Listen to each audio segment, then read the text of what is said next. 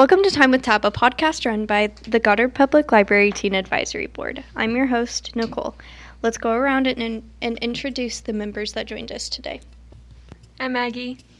I'm Amity, and I. I'm Amy. I'm Adam. I'm Jesse. I'm Breanna. All right, so school is ending soon for the tab members.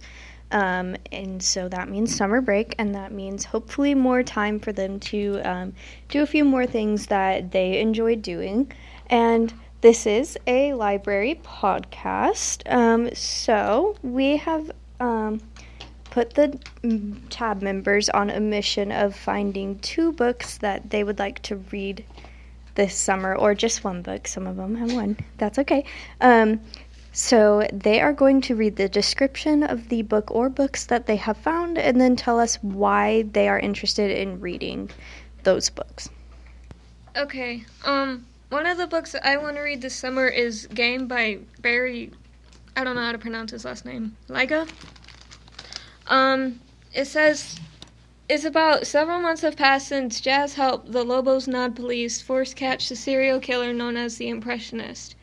Every day since then, Jazz has dealt with the guilt of knowing he was responsible for his father's escape from prison. Now Billy Dent is on the loose, ready to kill again.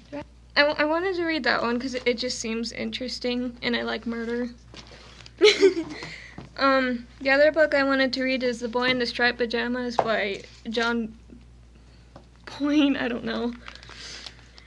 Um, it's about Berlin in 1942. When Bruno returns home from school one day, he discovers that his belongings are being packed in crates. His family has received a promotion, and the family must move to a new house far, far away where no one is no one where there is no one to play with and nothing to do. A tall fence stretches as far as the eye can see and cuts him off from the strange people in the distance. But Bruno decides that there must be more to the more to this desolate desolate place than that meets the eye. While exploring his new environment, he meets a boy whose life and circumstances are very different from his own, and their meeting results in a friendship with devastating consequences. I wanted to read this because it's just a classic. It made my mom cry, and I feel like crying. One of the books I've chosen that I would really like to read is The Odyssey, a graphic novel by Gareth Hinds, Hinds based on Homer's epic poem. And it says Fresh from his triumph in the Trojan War, Odysseus, king of Ithaca, wants nothing more than to return home to his family. Instead, he off- offends the sea god Poseidon, who dooms him to a long years of shipwreck and wandering. In his effort to get home, Odysseus must battle man eating monsters, violent storms, and the supernatural seduction of sirens and sorceresses.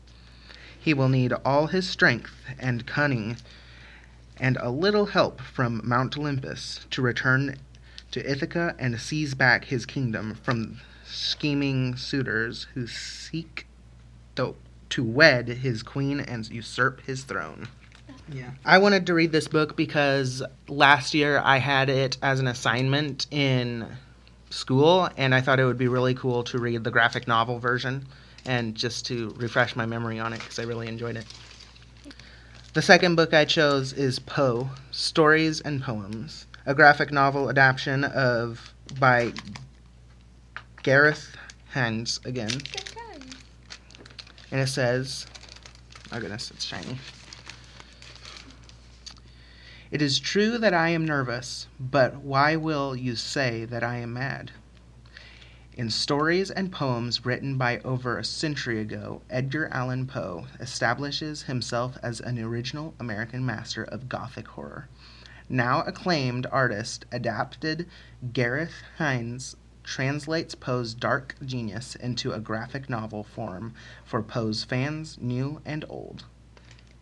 I would like to read it because I've read a few of his poems last year and I really enjoyed them and my imagination did well with picturing it, but I would really like to see like on paper.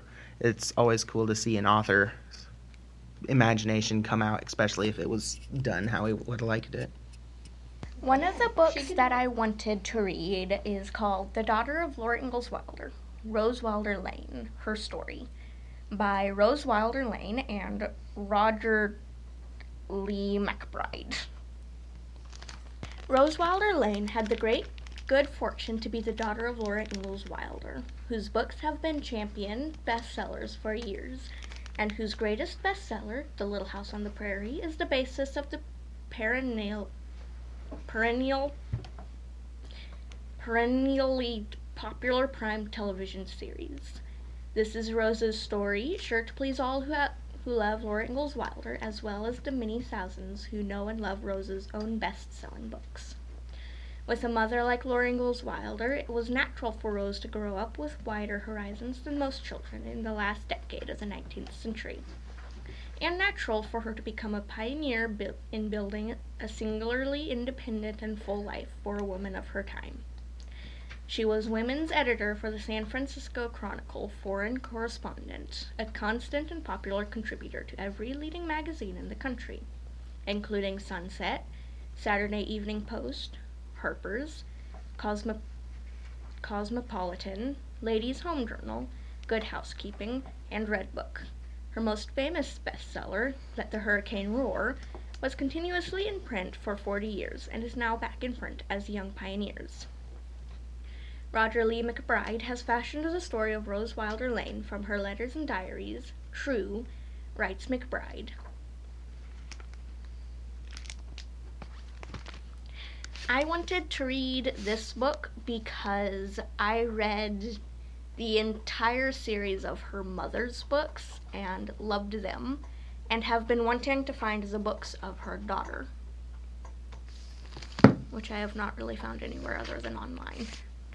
The other book that I wanted to read is called A Starless Clan Warrior's Shadow by Erin Hunter. The clans all agreed that the warrior code needed to evolve. But as River Clan's leadership crisis continues and the first cats begin using the new provisions for changing clans, have the new rules changed life around the lake for the better? Or have they only endangered the chance of a lasting peace? In Shadow Clan, one new arrival is increasingly unsure that leaving ThunderClan was worth the risk. Some of his new clan mates have made it clear he is unwelcome, and though Shadow Clan warrior Sunbeam thinks every cat deserves a chance, even she doesn't know how to feel when one of the loudest voices of, of opposition is her own mother. As new bonds are formed and old ones are tested, born allies could become deadly foes if they don't read if they don't tread carefully. But the path ahead is treacherous, and while Medicine Cat ap- apprentice Frostpaw scrambles to help her clan stay afloat under the watchful eye of a second Tiger Star, the shadow of growing conflict looms over them. I wanted to read this one as I have read some of the Warriors books and thought it would be really cool to read the rest of them. As Erin Hunter does a really good job of making them. Mhm, Okay, the uh, two books that I chose to read are the first one is Killing the SS. Mm, the description of it is as the true horrors of the Third Reich began to be exposed immediately after World War II, the Nazi war criminals who committed genocide went on the run. A few were swiftly caught, including the notorious SS leader Heinrich Himmler. Uh, others, however, evaded capture through a shadow, shadowy but sophisticated Nazi organization de- designed to hide them. Among the those war criminals were Josef Mengele, the Angel of Death, who performed hideous medical experiments at Auschwitz, Martin Bormann, Hitler's brutal personal uh, secretary, Klaus Barbie, the mm, cruel Butcher of Lyon, and perhaps the most awful Nazi of all, Adolf Eichmann. And mm, Killing the SS is an epic saga of, of the espionage and daring waged by self styled Nazi hunters. This determined and desperate group included a French husband and wife team, an American lawyer who served in the army on D Day, a German prosecutor who had signed an oath to the Nazi Party, Israeli Mossad agents, and a death camp survivor. Over the decade, these men and women scoured the earth, tracking down the SS fugitives and bringing them to justice, justice, which often meant death. I really wanted to read this one because I've read another book which is about the monuments men and and Adolf Eichmann and and Josef Mengele are both mentioned in it, and I kind of know what happens to them, but not in detail. The other one that I, I wrote read is mm, mm, Killing the Rising Sun, mm, and both of them are by Bill O'Reilly and Martin Dugard. Or, and Killing the Rising Sun and is in autumn 1944. World War II is nearly over in Europe, but is escalating in the Pacific, where American soldiers face an opponent opponent who will, will go at any length to devote to avoid defeat. The Japanese army follows the samurai code of Bushido, stipulating that surrender is a form of dishonor. Killing the Rising Sun takes readers to the bloody tropical island ba- uh, battlefield of Peleliu and Iwo Jima and the embattled Philippines, where Douglas, General Douglas MacArthur has made a triumphant return and is plotting a full-scale invasion of Japan. Across the globe in Los Alamos, New Mexico, Dr. Robert J. Oppenheimer and his team of scientists are preparing to test the deadliest weapon known to mankind. In Washington, D.C., Henry Truman, Truman ascends to pre- the presidency after FDR dies in office, only to face the most important political decision in history whether to use that weapon. And in Tokyo, Emperor Hirohito, mm, who had considered a deity by his subjects, refuses to surrender despite a math- massive and mounting death toll. Um, this epic saga uh, details the final moments of World War II like never before.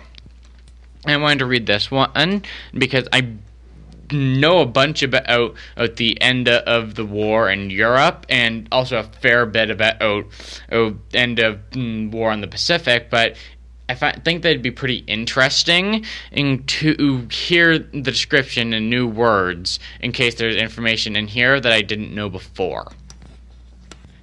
One of the books that I wanted to read was Band of Brothers by Stephen E. Ambrose, and the description is as good a rifle company as any in the world, Easy Company, 506th Airborne Division. U.S. Army kept getting the tough assignments responsible for the something parachuting into France early D Day morning, the capture of Hitler's barcode.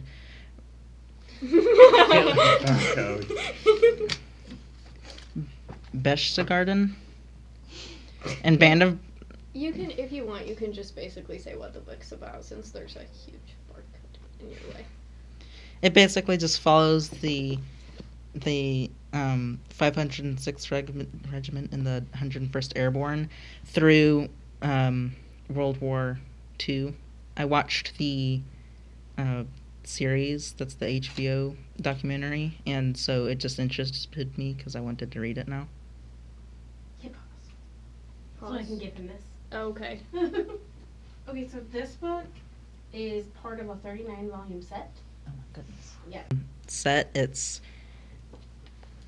the Blitzkrieg. It's the second book of it, and it's it sounds interesting learning more about the Blitzkrieg and World War II and stuff.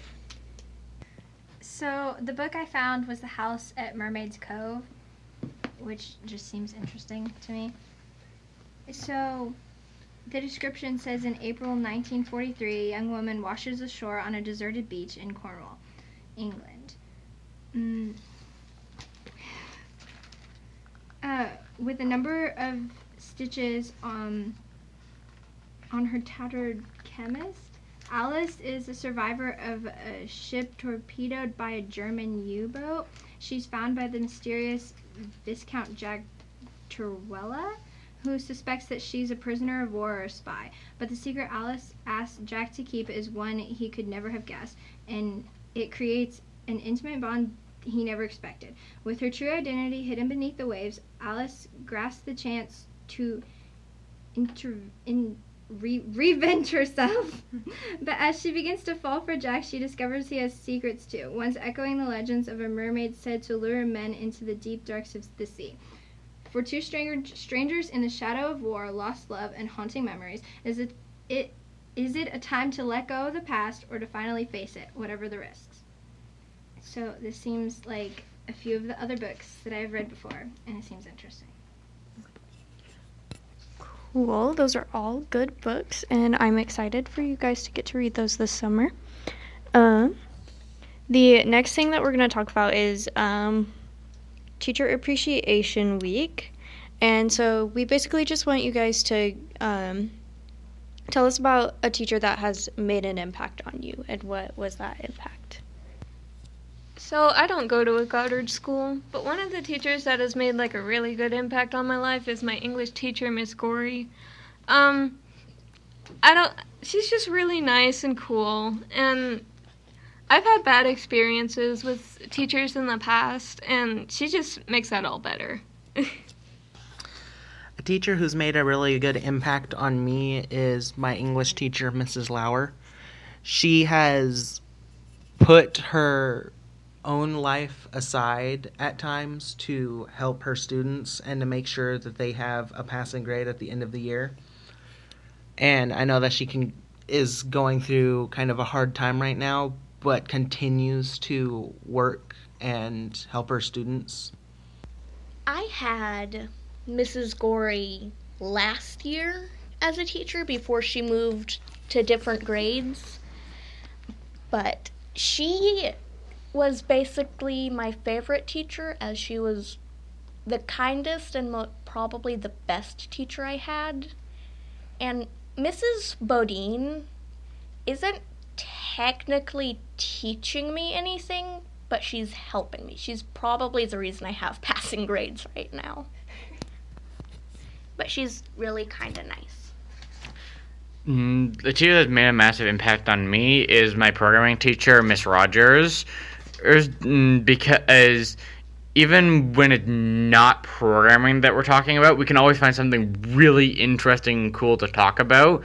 Because mm, she is the uh, advisor, or the person that runs and the B, mm, the Goddard High School BPA chapter, and I'm a part of BPA, so we can just we have gone off on on random tangents about BPA stuff, and she's as much of a nerd as the all of the programmers that she teaches, so it makes class really fun sometimes. And also, if we're struggling with it, she doesn't tell us that we're doing something wrong. She just tells us, "Yeah, you see that at line of code right there? You forgot a semicolon," and laughs along with us when we make a the exact same tiny mistakes that we made in the first week of programming that language, and we made it in the last week when we're studying for the final. A teacher that I think has made an impact has been Mrs. Bayard, my math teacher. And she her lessons are always fun. She understands that people's brains fry about 30 minutes into algebra. So she has like breaks and just kind of the vibe that she has is really nice and it's a good break from just algebra. Well, I can't remember her first name or her last name, but her first name was Amy, and she was my fifth grade teacher. She was really awesome. It wasn't necessarily the things at school. Like she made things really, really fun most of the times, but she was also just like really there for you if something was like going on at home. And so she was just like really supportive all the time. All right, I think that's going to wrap it up for today. We appreciate all teachers out there. So, thank you for the job that you do and for making an impact on students' lives. Okay, that's it for this podcast. Um, join us next month for another one. Go read something. Go read a book. Bye.